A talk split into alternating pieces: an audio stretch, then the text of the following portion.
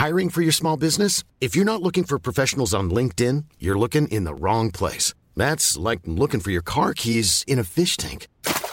LinkedIn helps you hire professionals you can't find anywhere else, even those who aren't actively searching for a new job but might be open to the perfect role. In a given month, over 70% of LinkedIn users don't even visit other leading job sites. So start looking in the right place. With LinkedIn, you can hire professionals like a professional. Post your free job on linkedin.com slash people today.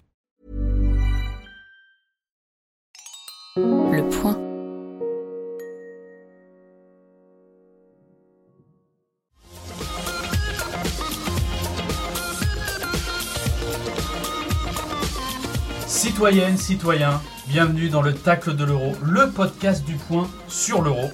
Alors aujourd'hui, nous allons bien sûr revenir sur cette soirée que seul le foot circus peut nous offrir, avec un invité de dernière minute.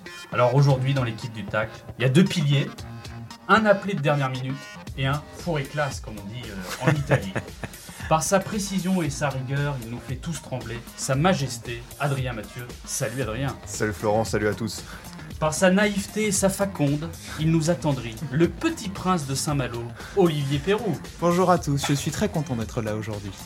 Par son sens de la répartie et même sa méchanceté, il nous inquiète. Le génie de l'avare, Emmanuel Durger. Bonjour. Et il faut ce genre de voix dans un podcast. Il faut un héros. Et ce héros, c'est Stéphane Guy. Bonjour Stéphane. Merci Florent pour cet Oh, hommage répété. Oui, Merci bravo, beaucoup. Merci. On est, on est ravis de vous avoir. On se sent entre amis. On se sent entre amis en effet. Alors on se tutoie. Merci d'être là. On est vraiment ravis. Là, on a un spécialiste enfin autour de la table. Ça nous change des autres podcasts. Euh, donc, euh, tu as accepté de venir. On Alors, se tutoie, mais on restera impitoyable sur les jugements. impitoyable. Impitoyable. Et on sort le carton rouge. Tout à fait, tout à fait. Sans peut pas hésitation. hésiter. Bon, Emmanuel Durger, de toute façon, le, le sort tout le temps, le carton rouge, surtout dur. contre moi. Donc, euh, voilà. Alors, petit rappel du concept chaque participant a une minute pour tacler un joueur, une équipe, un coach, un arbitre, un fait de jeu, et les autres doivent dire si ce tacle est régulier ou s'il mérite une sanction administrative. Vous savez qui euh, à Canal disait sanction oui. administrative Ah bah oui, bien sûr. Gilles Vessière, Tout à fait. le, le premier d'entre eux. Voilà, tout à fait. Et donc, c'est un carton rouge ou un carton jaune. Et on va commencer par Olivier. Et je sais pas pourquoi, je le sens très mal ce tacle. Eh ben, c'est surtout qu'il vous est destiné, euh, cher Florent. Moi, je voudrais faire un, un tacle contre les anti-Benzema, les anti-VAR, soit deux des choses quand même qui nous ont fait gagner hier. Bref, un tacle contre les anti-France. Alors, une petite anecdote, chers amis. Euh, Florent, hier, euh, on regardait le match, pas ensemble, on discutait par message interposé. Il était sur le point de vous écrire aujourd'hui un tacle contre Benzema. Puis finalement, il a marqué un but, donc il s'est un peu ravisé. Euh, je ne vous parle pas évidemment de toutes les diatribes de Florent euh, contre la VAR sur le site du point, que je vous invite à lire d'ailleurs. Bref, je voudrais retourner au foot quand même. On, on va parler foot, on est là pour parler foot. Alors, à l'aube de ce match, euh, Karim Benzema avait tiré plus de 30 fois au but sans marquer. C'est vrai, c'était une statistique assez difficile pour lui. Euh, il avait égalé un triste record battu par. euh, il a égalé, pardon, un triste record qui était celui d'Andrés Iniesta et de Clarence Seedorf, qui avait tiré plus de 30 fois, 34 fois et 33 fois dans, dans divers euros, sans marquer. Mais on le sait quand même, ce n'est pas facile d'être un avant-centre sous Didier Deschamps. C'est le jeu qui veut ça. Euh, il suffit de demander à Giroud. Olivier Giroud ne vous dira jamais le contraire. Alors au lieu de taper sur Benzema, je préférais qu'on tape euh, sur, ou qu'on dissèque plutôt sur les piètres, là, les piètres per- performances du soi-disant meilleur attaquant au monde, Kylian Mbappé. Euh, je terminerai quand même en citant Antoine Griezmann en conférence de presse au sujet de Karim Benzema. Quand il mettra un but, le robinet sera ouvert et ça va couler. Il en a mis deux hier, ça va être un tsunami. Vive la République et vive Benzema. Oh là là, Olivier est très en forme. Je vais demander à la VAR d'intervenir et il va nous repasser un petit extrait, euh, l'extrait du podcast d'hier. Avec un doublé de Karim, Ben- de Karim Benzema. Après cet extrait, c'est c'est bien la preuve que les journalistes changent tout le temps d'avis. Non, non, mais je, je suis assez effaré de, de ton tacle, Olivier. Mais je vais laisser d'abord nos amis répondre et puis après, je m'occuperai de ton cas. Stéphane, carton rouge, carton jaune ou tacle régulier? Il était presque régulier ce tacle. Et puis, et puis le, les- le, le, le contempteur de l'anti-France est devenu anti-France UM en, en essayant d'opposer les joueurs français entre eux, ce qui, est- ce qui est vraiment très lâche. Ce qui est très lâche, qui ne sera pas productif. Il faut surtout pas rentrer dans ce genre de, de, de débat. Donc, euh, moi, je mettais 2 à Benzema jusqu'à la 40e minute du match d'hier. Et puis après, je lui ai mis 12 ou 14 sur 10. Donc, il a fini par avoir 7 dans la note que je lui ai donné, pratiquement le, le français le mieux noté. On en reparlera tout à l'heure. Et euh, non, non, évi- évidemment qu'on, c'est un, immense soulagement qu'il ait marqué ces deux buts hier. Faut du cran, faut beaucoup de cran dans sa situation pour prendre ce, ce penalty dans le temps additionnel. Euh, le but, le deuxième qu'il marque est somptueux, c'est un vrai but de, de numéro 9, un vrai but d'attaquant comme il euh, en marque si souvent avec le Real Madrid. Mais en revanche, n'allez pas commencer à nous opposer Benzema et Mbappé. On aura besoin, enfin la France aura besoin pour aller au bout de cette affaire de Benzema et je pense qu'effectivement, comme le dit euh, si bien Griezmann, le robinet est ouvert et aussi forcément du génie français, euh, Kylian Mbappé, qui s'il n'est pas encore complètement euh, brillantissime depuis le début de l'Euro, j'en conviens, est quand même dans tous les bons coups. Il y a quasiment rien qui se passe sans qu'il soit concerné, Kylian Mbappé.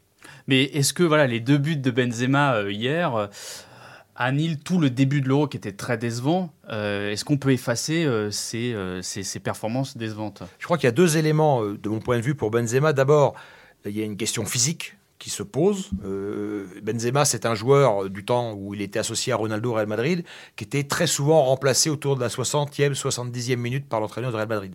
Cette année, il a porté le Real. C'est-à-dire seulement il l'a porté par ses buts, par euh, son, son leadership, mais aussi en jouant quasiment tous les matchs 90 minutes. Donc c'est pas la même chanson. Je pense qu'il arrive à cet euro euh, un peu entamé physiquement. Et puis deuxièmement, bah, on peut s'appeler Karim Benzema, avoir le palmarès qu'il a, les références qu'il a, et quand même sentir la pression. Et je pense qu'il a la pression. Et ses déclarations d'après-match hier le, le, le, Oui. le- le disent bien. Et je rajoute encore une fois, c'est pas facile d'être un, un numéro 9 euh, avec, avec Didier Deschamps. Enfin, c'est compliqué de jouer aux côtés de, de grands joueurs et puis de revenir s'adapter comme ça à une équipe qui a été championne du monde, euh, qui a des automatismes. euh, c'est voilà, il, il a fait quelques matchs, c'est vrai, de préparation, mais il en a pas fait beaucoup non plus. Mm. Donc euh, il faut parfois un peu plus de temps euh, que nécessaire. Adrien Je rajouterais quelque chose euh, que Stéphane a dit très juste sur euh, la pression de, Benzema. Euh, mine de rien, ce penalty après une mi-temps, on peut le dire très délicate pour l'équipe de France, il faut le tirer, il faut l'assumer. Après son raté contre le Pays de Galles, toute la pression qu'il a accumulée, et on l'a vu dans son regard qui a été déterminé. Même si vous avez vu derrière, Pépé avait indiqué mine de rien à Rui Patricio où est-ce qu'il allait tirer, donc ça aurait pu mal se passer. Euh, Rui Patricio a voilà été un peu têtu et a laissé Benzema, mais après le deuxième but, comme tu as dit, c'est vraiment un but d'attaquant, cette passe de Pogba merveilleuse et le, le sang-froid. Et mine de rien, ça fait du bien. Je pense que Griezmann l'a dit. Maintenant, la, compétition a bien démarré, mais je trouvais que mine de rien. La Hongrie, c'était délicat pour, délicat pour lui, mais moi, le, match contre l'Allemagne, j'ai bien aimé. Je trouvais que c'était du Benzema, euh, du Real, qui faisait des remises intelligentes. Donc euh, voilà, il est pleinement lancé dans cet euro, et tant mieux pour l'équipe de France. Non mais espérons qu'il prenne sa place et qu'il change un peu la nature de l'équipe de France. Parce que, alors, j'ai été attaqué hein, par Olivier Perrou, j'en ai l'habitude. Alors moi, ce que je disais, c'est que Benzema n'avait pas changé fondamentalement le jeu de l'équipe de France. Et si on avait mis Giroud contre l'Allemagne et contre la Hongrie, on n'aurait pas vu fondamentalement la différence. Oui, ça c'est du football fiction. Je, je, je, je sais pas. Je pense, je pense quand même que il- il- le, le, le, jeu, le jeu est différent lorsqu'il est là. Après, moi, je ne serai jamais de ceux qui, qui cracheront sur, sur Olivier Giroud. Il a rendu trop de service à la, à la patrie. Et peut-être qu'avec Olivier Giroud contre la Hongrie, par exemple, on aurait eu un, un résultat différent, peut-être. Mais moi, ce que je trouve euh, très beau dans, dans- dans le match d'hier, c'est le fait qu'on ait donné ce penalty à Benzema, parce qu'on lui a donné le tireur officiel, normalement, c'est Griezmann. Mm. Et je pense que les, les Bleus, quoi qu'ils en disent, ils avaient conscience que Benzema qui ne marque pas, ça pouvait devenir un problème. Exactement. Et donc en lui donnant le penalty, il, s'enlève un problème. En plus, il relance l'équipe de France. Ouais. Et puis, c'était plus du tout le même joueur. Et, et ça fait plaisir aussi de voir, euh, enfin c'est anecdotique, je sais que c'est un- une compétition euro, mais de voir euh, Cristiano Ronaldo applaudir euh, Karim Benzema, Pepe le féliciter à la fin du match. Enfin, c'est aussi ça, dit, dimension- ça dit quelque chose de l'homme qu'il est. ça dit quelque chose de l'homme qu'il est et euh, qui, je pense, était quand même assez à distance de tout ce qu'on a pu euh, raconter euh, ces dernières années euh, sur le personnage. Et finalement, bah, sur le terrain, on voit que Karim Benzema est un grand joueur, aussi c'est être un grand joueur apprécié de ses J'ai partenaires. j'ai beaucoup aimé sa réaction d'après-match, qui était tout en humilité, Mhm. où il, ass- il assumait le fait qu'il avait une, pression très très lourde à, à- à supporter. Et puis il a gagné le gros lot quand même hier, parce que non seulement il marque le doublé, mais en plus il a récupéré le maillot de Ronaldo à la mi-temps. Et puis, il est homme du match. Et homme rappelons-le. du match. Et sur la VAR, bon, on fera pas de commentaires parce que donc tu défends la VAR alors que la VAR n'a même pas sifflé de penalty euh, euh, qui devait nous offrir la victoire, mais bon, c'est pas très grave. hein. oui, le penalty peut-être le plus évident n'a pas été sifflé, celui sur. Coman. Ouais. Tout à fait. Et la VAR aurait dû expulser euh, Yoris, sans doute. Aussi, aussi. Donc, C'est vrai euh, voilà. qu'il a été très très près du. Ah, je suis pas d'accord. Je suis pas d'accord. euh, je pense que. Ah donc on peut mettre des, des coups de poing à des joueurs. Non, mais je, c'est, c'est- il, voilà, il sort avec les points. C'est vrai qu'il c'est pas non plus Anthony Lopez. On a beaucoup fait la comparaison hier euh, sur les réseaux sociaux entre Loris et, et Lopez. Mais là, non, non, je pense qu'il y a, euh, si vous regardez, disséquez bien l'action, la balle euh, touche, frôle d'abord la tête euh, du Portugais et vraiment il va pour le ballon. Donc euh, oui, il y a un coup de poing. C'est, je pense que c'est vraiment involontaire. Le jaune est mérité. De là à mettre un rouge, ça change la physionomie du match. Franchement, Enfin, sur la VAR, il y a trois erreurs, donc il y a potentiellement ce carton rouge. Il y a le penalty français euh, qui est pas évident, évident, il ne check pas la VAR, me semble-t-il. Et Moi, il y a ce siffle. dernier penalty euh, qui n'est pas sifflé, donc euh, 3-1 quoi pour la VAR. Je- parlons à si l'expert. ça, si ça vous fait plaisir, Florent. La Durge sur, euh, sur ce tacle régulier. On en avait, euh, il est plutôt régulier. On en avait déjà parlé un peu plus tôt de la VAR en disant qu'il fallait sûrement euh, réviser son esprit. En fait, la VAR, j'ai l'impression qu'elle elle réveille juste la mauvaise foi des, des- De Florent, des- bien sûr. des passionnés de football. J'entendais, alors je sais plus, si c'est Margoton ou Domergue dire euh, sur un hors-jeu sifflé sur Lukaku de, de 5 cm, dire il faut se poser, là c'est scandaleux, il faut se poser la question de l'esprit de la VAR. Oui, mais à partir du moment où on met la VAR, à partir du moment où on fait rentrer la technologie, on peut pas décider qu'on que on, on- lui fait confiance sur les hors-jeux de, de 5 mètres et pas sur les hors-jeux de 5 cm. C'est fait justement pour contrôler l'extrême justesse des choses. Donc évidemment que ça va créer des situations, on va siffler des hors-jeux pour 5 cm et on sera très frustré, mais on peut pas faire appel à la VAR que quand c'est flagrant ou quand c'est pas flagrant. Enfin, c'est pas possible. Elle est juste là, justement là, pour révéler les choses moins flagrantes et donc les choses qui, à vitesse euh, réelle, nous semblent scandaleuses quand elles sont sifflées après la technologie. Donc, soit on, soit on prend la, VAR la VAR à 100%, soit on y renonce pour de bon. Moi, j'ai pas d'avis là-dessus, si ce n'est que je risque de perdre quand même mon emploi. Et sur Benzema, vous faites partie de l'anti-France? Euh, Moi, je ne fais plus de commentaires sur Benzema qui me donne beaucoup trop tort. Je sais me taire quand euh, j'ai tort, voilà. Oh là là, c'est un bon arbitre de VAR. hein. Il est bien, il est bien. Eh, est certains bien. devraient en prendre de la graine. C'est l'école, euh, c'est l'école Garibian, ça se trouve. Alors, je vais me charger du, du deuxième tacle. Alors là, j'ai très très peur. Donc là, j'y vais vraiment les deux pieds décollés du sol en sachant que je vais me faire sortir. Mais ça me fait plaisir. Alors, Kamikaze le baraco. c'est ça. Paul Pogba, oui, a délivré une passe décisive magistrale pour, la, pour le deuxième but de Benzema. Oui, Paul Pogba a décoché une frappe monumentale qui a failli faire but et être le plus beau but de la compétition. Mais après, qu'est-ce qu'il y a dans ce match de Paul Pogba? Pour moi, Pogba est un intermittent du spectacle qui ne joue que en- entre 10 et 15 minutes par match, ce qu'il fait déjà avec Manchester United, on a pu le voir cette saison.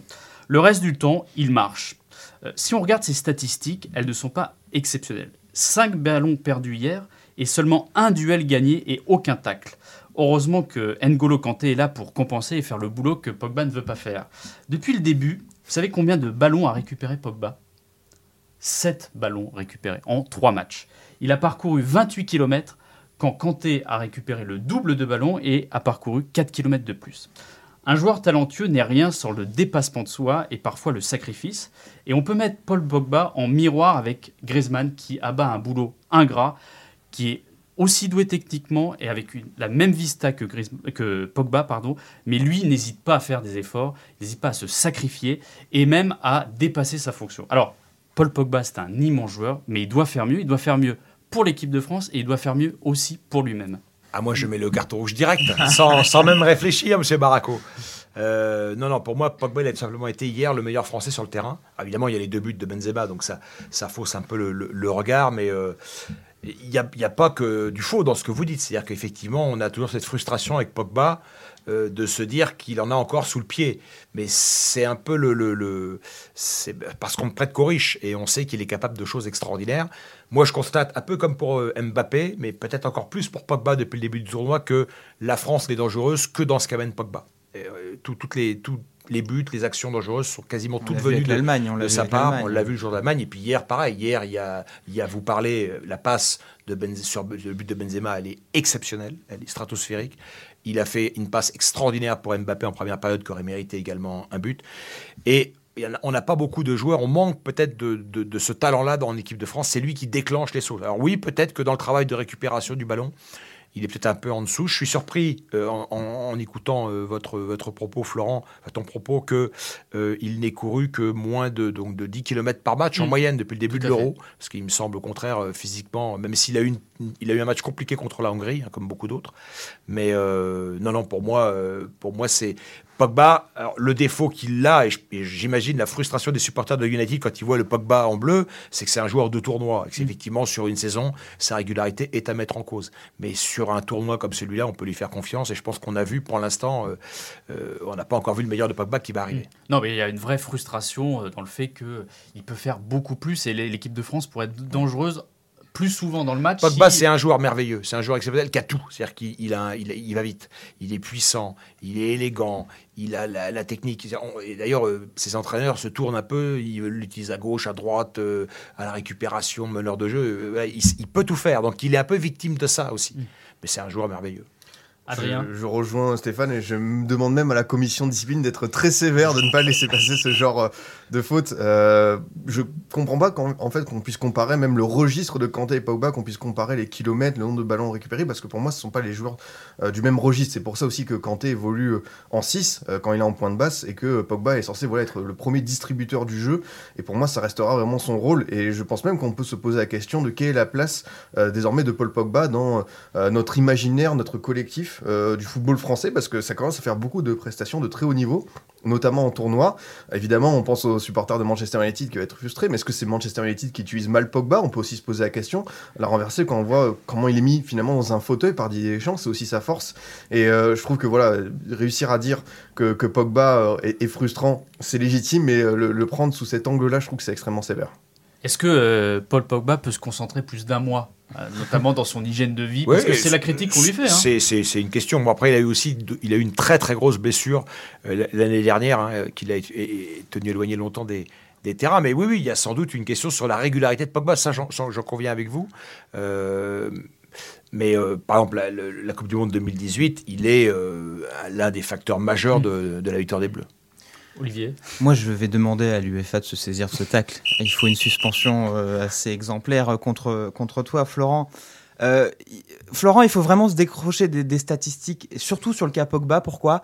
Parce que Pogba, c'est un joueur qui a, qui a de la vista. Que dès qu'il a le ballon, on le regarde parce que il peut, euh, voilà, il peut euh, faire quelque chose d'assez incroyable. On l'a vu avec sa frappe d'hier. Juste avant sa frappe, la petite, euh, petite, le petit râteau, la petite roulette qu'il fait, euh, la petite semelle, c'est ma- c'est magnifique. Enfin, je veux dire, euh, voilà. Et en plus, ce qui est bon, c'est pas de sa faute, mais il fait une frappe magnifique et ça inclut euh, ça- la conclusion, c'est un arrêt, peut-être un des plus beaux arrêts, je trouve, euh, de ce début de l'Euro.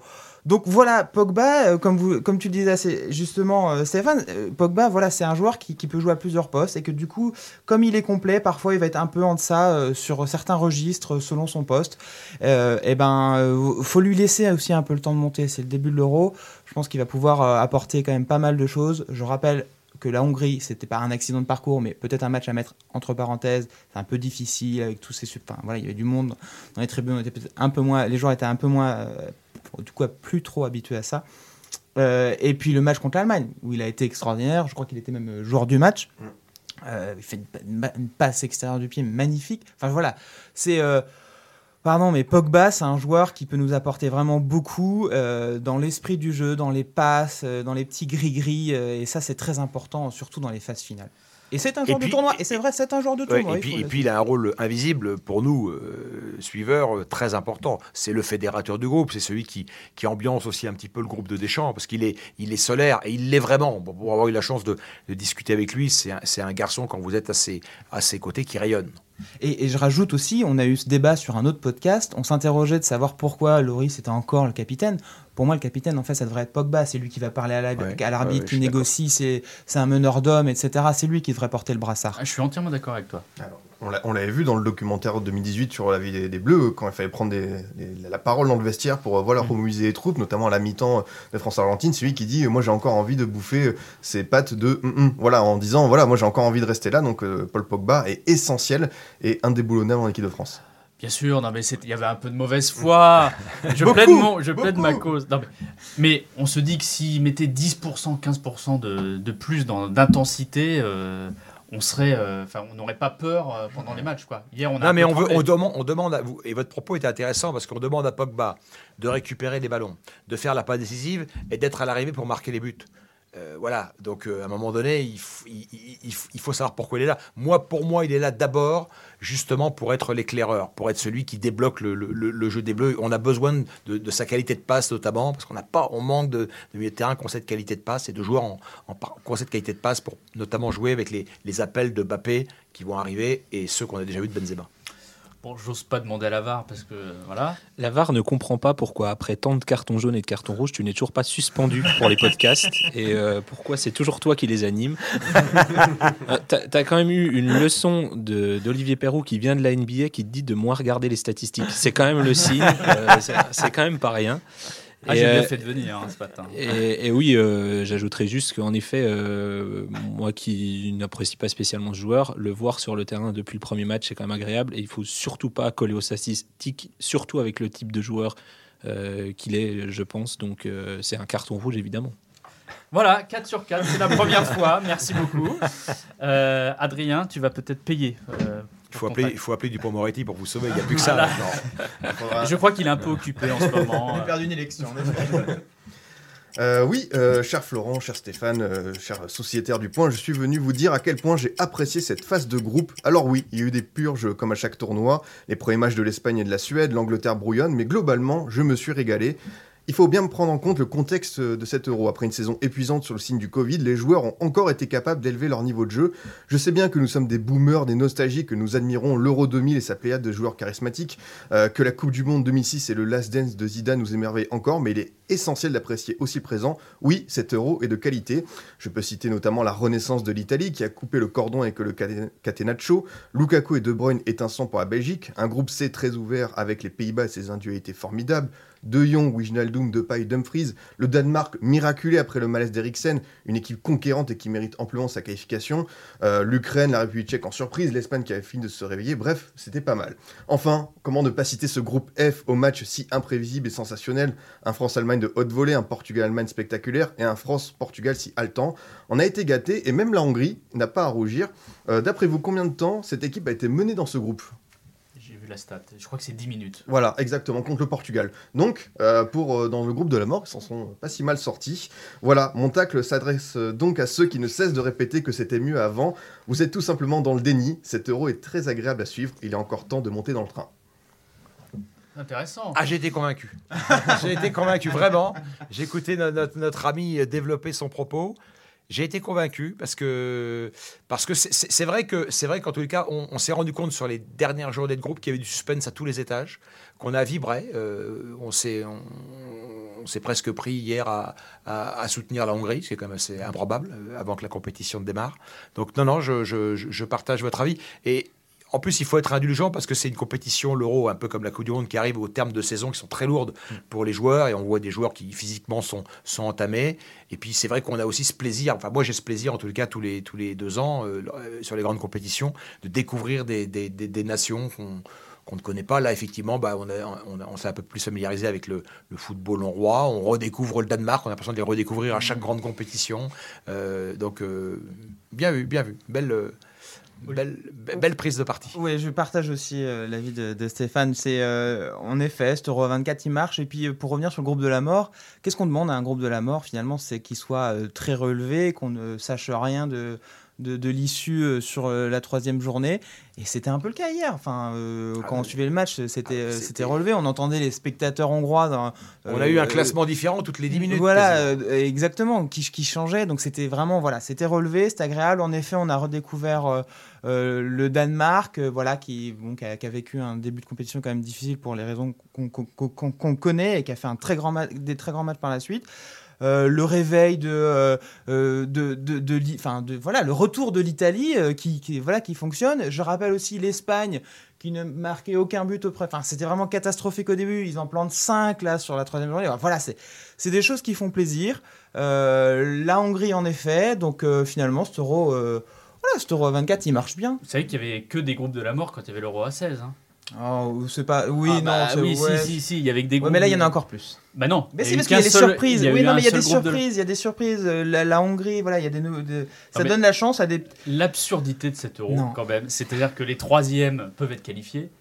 Donc le Portugal qui aurait dû être éliminé est qualifié. Et qu'en plus, on risque de les retrouver en demi-finale. C'est-à-dire que le tableau est tellement mal fait qu'on risque de retrouver un adversaire en poule dès les demi-finales. t'as raison, Florence, sur un point, c'est que je voudrais pas être belge. C'est-à-dire que prendre le Portugal en huitième de finale, euh, c'est peut pas être le cadeau pour les Ah, Belges. je prends mon pari, euh, Stéphane. Je pense que le Portugal va sortir la Belgique. Je le prends ici, vous pouvez enregistrer. Il adore faire ça. Tu- toi aussi, tu ça mérites l'expulsion. Le, le conducteur. De quoi C'était le prono. Après, Ah bah pardon, ah, excusez-moi. il va plus vite que la musique. non, mais voilà, l'euro à 24, c'est marrant parce qu'en 2016, on avait découvert euh, l'Islande. Là, on a, re- on a connu un peu la Macédoine, c'était un peu l'attractivité. Mais dans les faits, euh, ça fait plus de matchs.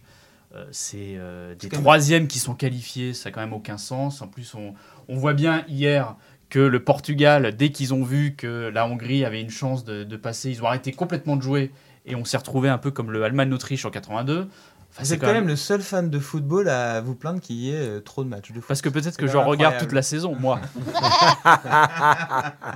que nous dit la VAR Non, je suis plutôt d'accord avec Adrien. Moi, je me suis surpris à réapprécier le football, qui, moi qui en regarde plus depuis un moment euh, grâce à ces matchs de poule avec des belles équipes surprenantes, des beaux matchs. Euh, cela dit, euh, là où je rejoins Florence, c'est que les groupes de la mort, du coup, ne sont plus des groupes de la mort puisque plus personne ne meurt. Et euh, ça, c'est mon petit regret. Pareil, dans le, dans le tableau final, on a des premiers qui piochent des troisièmes, des premiers qui piochent des deuxièmes, euh, des deuxièmes contre des des deuxièmes. Et là, on se demande aussi quelle est la logique, quelle est l'équité de, de ce tableau. Après, euh, sur la beauté des, des matchs, je, je te rejoins tout à fait. Donc le tacle est tout de même licite. Parce que si on regarde le tableau, la France aurait dû finir deuxième. hein. On aurait été dans, une, dans un meilleur euh, tableau. Oui, on mais ça, c'est un classique, l'Angleterre et puis après, euh, c'était la voie royale. Ouais, enfin, affronter l'Angleterre à Wembley, ça va pas être, ça va pas être du gâteau quand même, même si euh, sur le papier, évidemment, on, on pense que la France est, est- est meilleure que l'Angleterre. Moi, je crois pas à tous ces petits calculs, euh, Florent. Euh, là, on était dans un groupe terrible, euh, et le grand mérite des Bleus, c'est d'être sorti premier. Et je pense qu'ils seront capables de répondre. C'est une équipe qui va s'adapter au niveau de l'adversaire, je pense. Mais le parcours de la France, ouais, c'est la Suisse, probablement l'Espagne ou la Croatie, puis après la Belgique. L'Italie ou le Portugal. Voilà, donc c'est quand même. Euh, Bah, à un moment donné, Il va falloir le gagner cet euro. Hein. Oui, oui, il va quand même falloir gagner quelques matchs ouais, pour être champion d'Europe. Et juste, je me permets, euh, c'est vrai que ce système Euro- d'Euro 24 avec les meilleurs troisièmes, ça peut surprendre, mais je vous invite à voir ce qu'ont fait nos amis euh, sud-américains avec la Copa América. Euh, deux poules de 5 et euh, les quatre premiers sont qualifiés. Alors autant vous dire que là, en termes de phase de, de groupe, ils ont inventé un système assez euh, surprenant. En tout cas, on a hâte d'être à la Coupe du Monde 2026 puisque nous serons 48. Donc ce sera Voilà. formidable. Tout le monde Puis, sera parce que c'est la vraie prochaine Coupe du Monde. Voilà, c'est ça. voilà. Alors, Stéphane, je vais te faire travailler. Tu Aïe. dois annoncer le temps additionnel qui sera donc de. Je te le montre à la. Parce que tout est, tout est fait. Tout est truqué. Tout est truqué. De, deux minutes de bonheur en plus. Formidable. On en rêvait, on la coupe hein, et on la, on la ressortira. Donc, je vais vous demander deux pronos. Et le premier, c'est donc ce match, ce premier choc, ce sera Portugal-Belgique. On commence avec Olivier. Euh, moi, je vois bien quand même le Portugal euh, sortir la Belgique. Euh, on sait que dans les, dans, euh, quand les phases finales commencent, Cristiano Ronaldo hausse son niveau de jeu. Euh, allez, un petit 3-2 pour le spectacle. Adrien. Je rejoins mon ami Olivier. Je vais même plus loin dans le scénario. Le Portugal va sortir la Belgique au tir au but avec un dernier penalty de CR7. Magnifique. Stéphane. Euh, ouais, c'est rude, hein, c'est rude. Je suis pas très bon pronostiqueur. euh. En plus, c'est deux pays que j'aime vraiment, deux équipes que j'aime vraiment, donc il n'y a pas de choix de cœur. Ça, ça serait plus facile à la limite. Euh, bon, je vais dire la Belgique pour euh, pour, Pour me distinguer, voilà, pour me distinguer Oh de mes, non, pas mes- mes camarades. Et puis et Stéphane. puis il y a, il y a un joueur fort, il y a un joueur exceptionnel en Belgique que vraiment. Je, alors j'adore Ronaldo aussi, hein, mais mais De Bruyne est, un- est une, une petite merveille du foot. Donc euh, voilà. Emmanuel. Euh, la VAR dirait aussi la Belgique. Euh, je pense qu'ils vont coller à leur, euh, ils vont tenir au moins leur statut euh, jusqu'en quart, on leur souhaite. Et euh, je vois bien la Belgique aussi. Non, j'ai un argument que j'ai oublié, par contre, c'est qu'on ne veut pas retrouver le Portugal. Donc, euh, on a déjà eu France-Portugal, on s'est C'est régalé. On, est, on a envie d'avoir un France-Belgique. Tout Ça- à fait, la petite revanche. Voilà, voilà, trois ans après, un France-Belgique. Bah, je vais dire aussi la Belgique, euh, et assez largement, je vais dire 3. Allez, je m'engage. Et après cette première phase, on avait fait déjà des, des pronostics pour savoir qui allait gagner l'euro. Donc on va voir si on est toujours sur. euh, Alors, qui sur avait, les dit, mêmes- qui avait dit quoi alors? On, avait, là, on avait dit la France. Hein. Ouais. Unanime, non Unanimité, la France. J'avais dit, que- j'avais dit que la France allait marcher sur l'euro. Il a dit marcher sur l'Allemagne, puis sur l'euro. Bon, bah, pas marcher sur la Hongrie en tout cas. Sauf, Euh, sauf Julien Rebucci. Qui avait dit l'Italie. Oui, pour semble. continuer à partir en vacances en paix, il avait dit l'Italie. ouais. Et les origines avaient été très Ouais. fortes aussi dans ce choix. Donc, euh, Euh, Olivier, non, tu non, restes. je, je- reste sur mon, sur mon, mon pari de début de, de compétition. La France va gagner à l'euro. Finalement, c'est ça, on a marché sur ces phases de poule. Pourquoi? Parce qu'on est qualifié, on finit premier en ayant fait des matchs nuls et une victoire où on n'a même pas marqué, où c'est un but contre son camp. Donc je trouve que sans trop forcer, on a fini premier du groupe de la mort. Donc techniquement, je trouve qu'on a marché sur ce- ces matchs de poule et donc on Il continuera à marcher. pattes, On continuera à marcher sur 7 euros. Adrien, pour Ouais, la France? Je reste sur la France. Le plus dur est passé, on le sait. euh, La phase de groupe sous Didier Deschamps, c'est toujours euh, spécial, mais le meilleur commence maintenant. Stéphane, alors on n'a pas eu ton prono. euh, Oui, bah, je vous aurais rejoint. Je, je- je croyais aussi avant un coup que l'équipe de France était, était favorite. Je continue de le penser. Euh, J'oublie pas une chose importante, c'est que tout le monde a l'impression que lorsqu'on a fait l'enchaînement 98-2000, la victoire de 2000 avait été beaucoup plus simple que 98 quand on avait marché sur l'euro, etc. Ça avait été un euro extrêmement compliqué, que des matchs au couteau, etc. Euh, là, ce sera aussi le, aussi le cas. Il y a- il y a- on voit bien qu'il n'y a pas beaucoup de marge. On voit bien que on est une équipe qui, qui inspire beaucoup de crainte. Donc il y a des systèmes très renforcés face aux face Bleus. Donc ce sera dur, mais on va aller au bout. Emmanuel.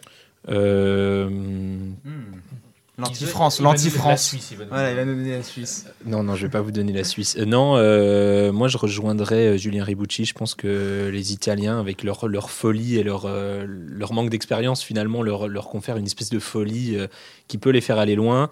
Et alors, je sais pas si c'est possible, mais pourquoi pas contre la France en finale Non, c'est en demi. C'est Eh en ben, c'est dommage. Et ben, ça montre bien que cet Euro à 24, c'est n'importe quoi. Et moi, je vais rester sur la France parce que bon, voilà, on, est- on a tellement de marge et puis on a Un but de Benzema peut-être en finale peut-être un but de Benzema ou d'Olivier Giroud. Et je vous rappelle qu'on a le meilleur entraîneur du monde. Donc euh, voilà, Didier Ça, c'est Deschamps. Euh, Même si pour l'instant il n'est pas très inspiré. hein. Euh, Bah si, à chaque fois, il ajuste. Il a juste, oui. Il a, Il a- mais je pense il, qu'il a s- trouvé il s'est, il s'est trompé Mais- clairement dans son 11 de départ hier. Oui, il tout est, à fait. ouais, oui, et puis il est rare. forcé, juste un petit point, il est forcé à ajuster là. Hier, on a vu qu'il a mis Rab- Rabiot quand même euh, en, en- en latéral, donc c'est, enfin voilà, ça, euh, on voit qu'il a, Mais il une, s'est compé- adapté une- des choses. une compétition, c'est aussi la gestion de Voilà. tout ça. C'est-à-dire qu'il y a, les, il y a les blessures. Donc là, on a perdu deux joueurs, Digne et Dembélé. Enfin, je dis on, la France.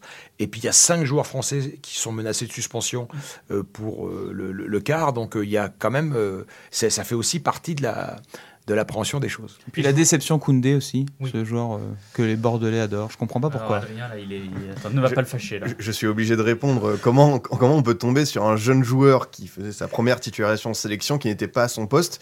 Euh, Tout le monde lui tombe dessus, euh, voilà, pour on va dire son, son stress, son penalty, mais personne ne mentionne son, sa très bonne intervention à la fin devant Sergio Oliveira pendant que Varane et Kipembe se rentraient dedans. Bizarrement. Bon, on répondra pas. non. Au moins, Ben Yedder ne déçoit pas. voilà, au moins. hein. Euh, et non, je, dis, je vais rebondir juste sur Deschamps. Ch- Deschamps fait une erreur par tournoi, je vous rappelle.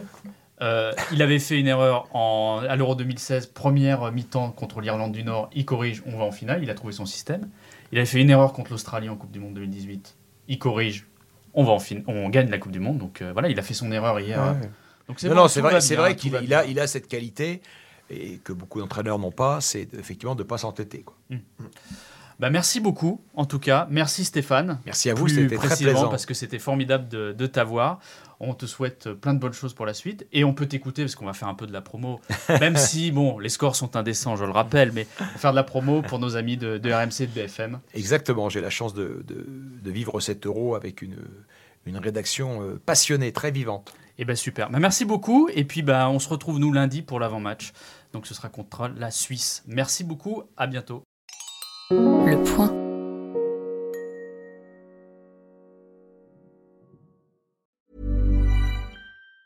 Planning for your next trip? Elevate your travel style with Quince. Quince has all the jet setting essentials you'll want for your next getaway, like European linen, premium luggage options, buttery soft Italian leather bags, and so much more. And it's all priced at 50 to 80% less than similar brands. Plus, Quince only works with factories that use safe and ethical manufacturing practices. Pack your bags with high-quality essentials you'll be wearing for vacations to come with Quince. Go to quince.com slash trip for free shipping and 365-day returns.